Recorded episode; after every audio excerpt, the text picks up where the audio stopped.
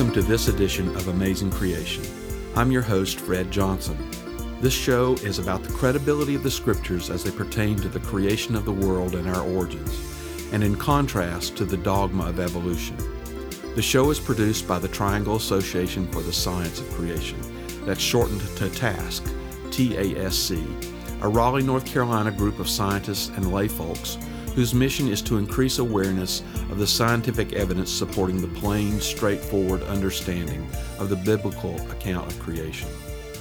Evolution is almost universally now taught in our public schools, colleges, and universities as the origin of all of life we see around us. But there are many, including highly educated scientists, who see evolution not only as impossible, but moreover as untenable when made to stand beside the revealed Word of God in the Bible. Today we have with us Mark Stephens, who will speak to us about the recent trip he made to the Galapagos Islands, where Charles Darwin studied the fauna of this very interesting region and used those observations, among many others, to produce his book, The Origin of Species, in 1859. Mr. Stephens has a master's degree of combined sciences in biology, chemistry, and geology. He is a former high school science teacher and has worked in the pharmaceutical industry.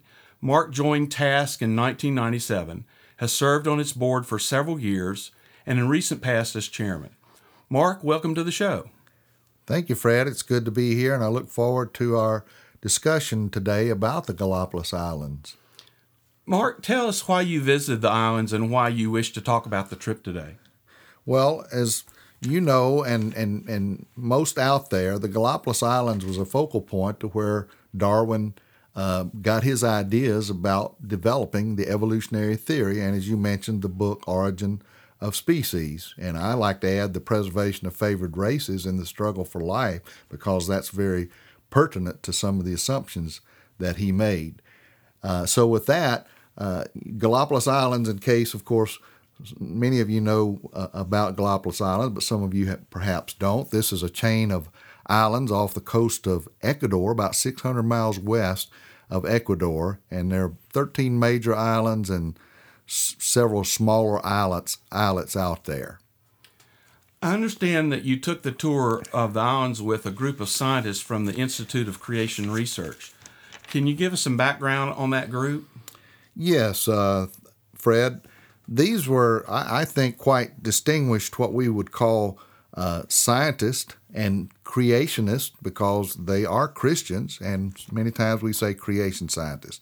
Dr. Kenneth Cumming, a PhD from Harvard University, and, and he's Dean of the Institute for Creation Research Graduate School and the chairman of the Department of Biology there uh, at the Institute for Creation Research.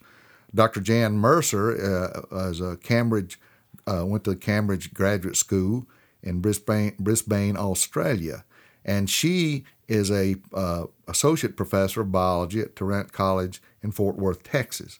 And Dr.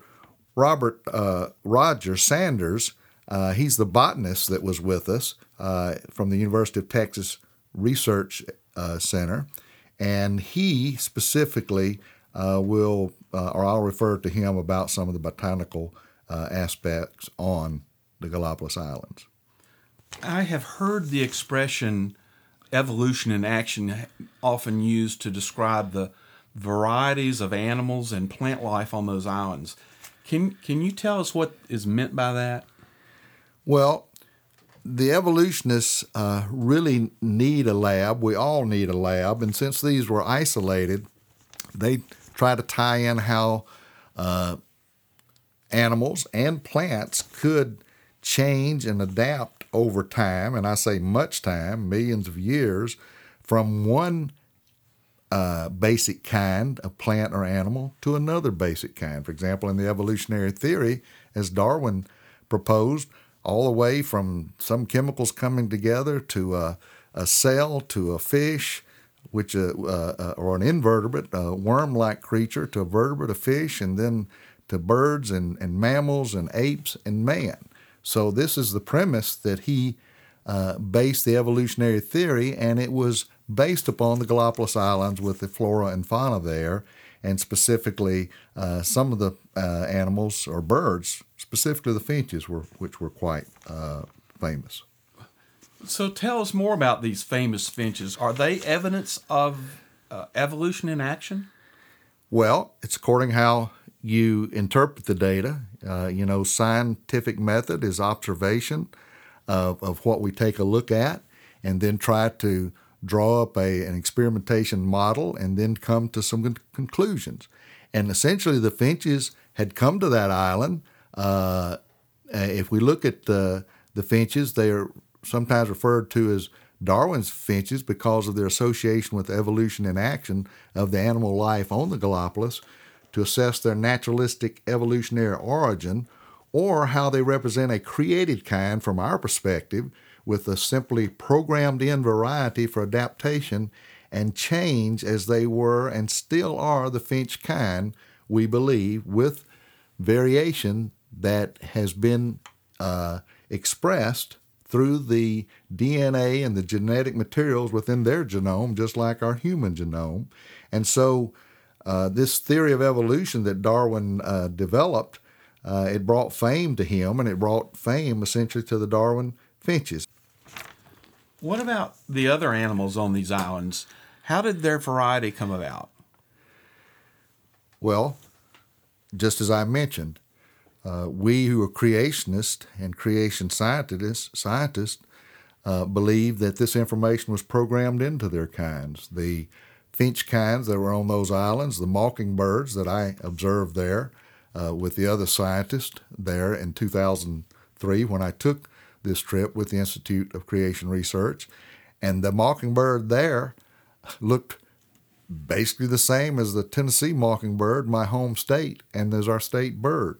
Same way with the other uh, animals, whether they be uh, penguins or uh, various uh, birds or the frigate bird or where they were various fishes or, or, or turtles. There, as you know, that's another famous area in the Galapagos. They, we have various varieties of turtles, some giant turtles there that are quite amazing.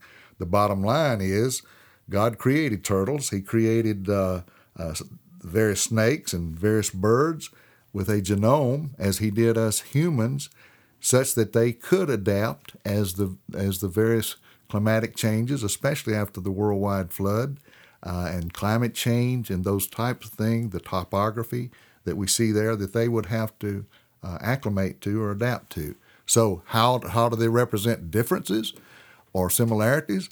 They they represent differences based on variety expressed with, within their genes that didn't develop by chance as, as Darwin would, would propose out over millions of years and, and supposedly say that the Galapagos Islands are a uh, uh, represent an evolution in action type of things where things are evolving quote over millions of years from one kind to another kind.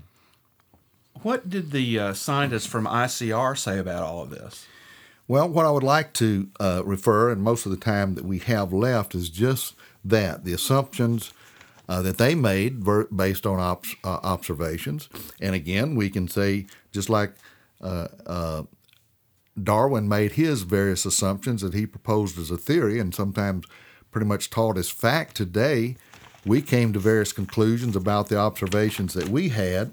And as far as regarding the Darwin finches on the Galapagos Islands, uh, Dr. Cumming pointed out that Darwin he collected and preserved and sent the finch specimens back to his ornithologist friend Gould in England, but Gould did not observe the finches live in their habitat or their breeding habits, but merely postulated to Darwin that these different varieties of finches may have evolved from one another. Gould, Gould categorized them into 13 different species. Some 25 years later, of course, Darwin assembled this data and proposed his evolutionary theory. Uh, uh, Dr. Cumming goes on to point out that uh, we we find that this was basically conjecture as far as this theory. we saw these finches with variety, yes, but that can be explained from adaptation and expressions from their genotype, which would be the genetic makeup that God put into them, and the phenotype, some differences in beak or colorations, darker birds or lighter birds, that would be explained through their DNA material. And so uh, the Grants, who uh, later researched this in the 1970s and the early 1980s, uh, they were able to come up with only three proposed species of finches in this schema of, of what they referred to as reticulate evolution. Uh, it's been said on the island there that it's been noted by the staff there at the Charles Darwin Research uh, uh, Station on the Galapagos Islands of Santa Cruz that only God and Peter Grant can recognize Darwin's finches. Now, Dr. Cumming further declared that if we put the biological species test to the proposed Grant's reticulate evolution, we believe it establishes that the hybrid finches and their parents can be nothing more than varieties of a single polymorphic species. Again, it boils down to who do you believe, God or man, as far as the proposed uh, kinds of finches or having evolved from one form to the other. Uh, now, Dr. Roger uh, Sanders, who was who was our uh, botanist, and he made these uh, various uh, uh, observations as far as the variety of animals and plants on the Galapagos Islands and elsewhere. He says it has everything to do with the expression of, of information that was there from the creation. God put it there in the animal and plant kinds, and He provided for the rapid subdivision of that information and for the flexibility. He knew that organisms would need to survive and flourish in a fallen, patchy, and often inhospitable world. Now, this does not represent chance development of new genetic information to produce new organisms as the naturalistic evolutionist theory would propose, but simply new varieties of organisms from the expressed genetic information programmed by God into his original created kinds. Now, Dr. Uh, Mercer basically expounded upon that as far as the same types of varieties that could be elicited from the uh, genetic information that's programmed in, and then various phenotypic expression of that in the in the animals and plants on the Galapagos Islands. Mark, we're about out of time today. Um, would you like to make any concluding remarks? Yes, I, I, would like to say that it's a matter of uh, observation. We were scientists that went there along with other visitors. Darwin was a scientist of such that went and observed the Galapagos Islands. But what we found really uh, was opposite to what Darwin proposed. These were merely finches, uh, varieties that were able to develop somewhat there based on their genetic information that they have within their DNA. And the uh, same way with the plants, as Dr. Sanders uh, pointed out. And, and it didn't show that these animals could have evolved by chance over millions of years as Darwin would have proposed in his evolutionary theory.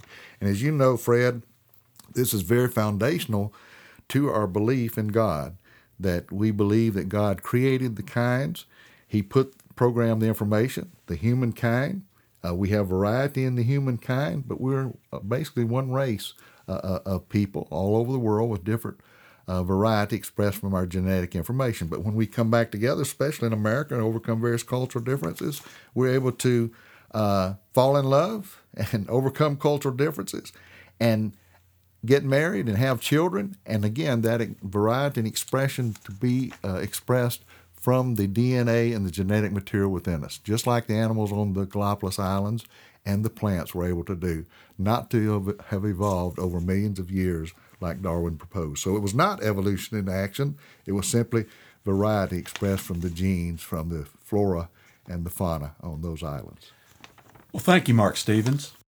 And thanks to you, listeners, for tuning in. You can find out more about TASC and some good information about the scientific study of the world from the perspective of those who take the scripture seriously at the TASC website, tasc-creationscience.org. That's T-A-S-C creationscience.org. There you can learn about TASC's monthly meetings, which are open to the public, subscribe to the monthly newsletter, and read and download previous articles. Until next time, this has been Fred Johnson for Amazing Creation.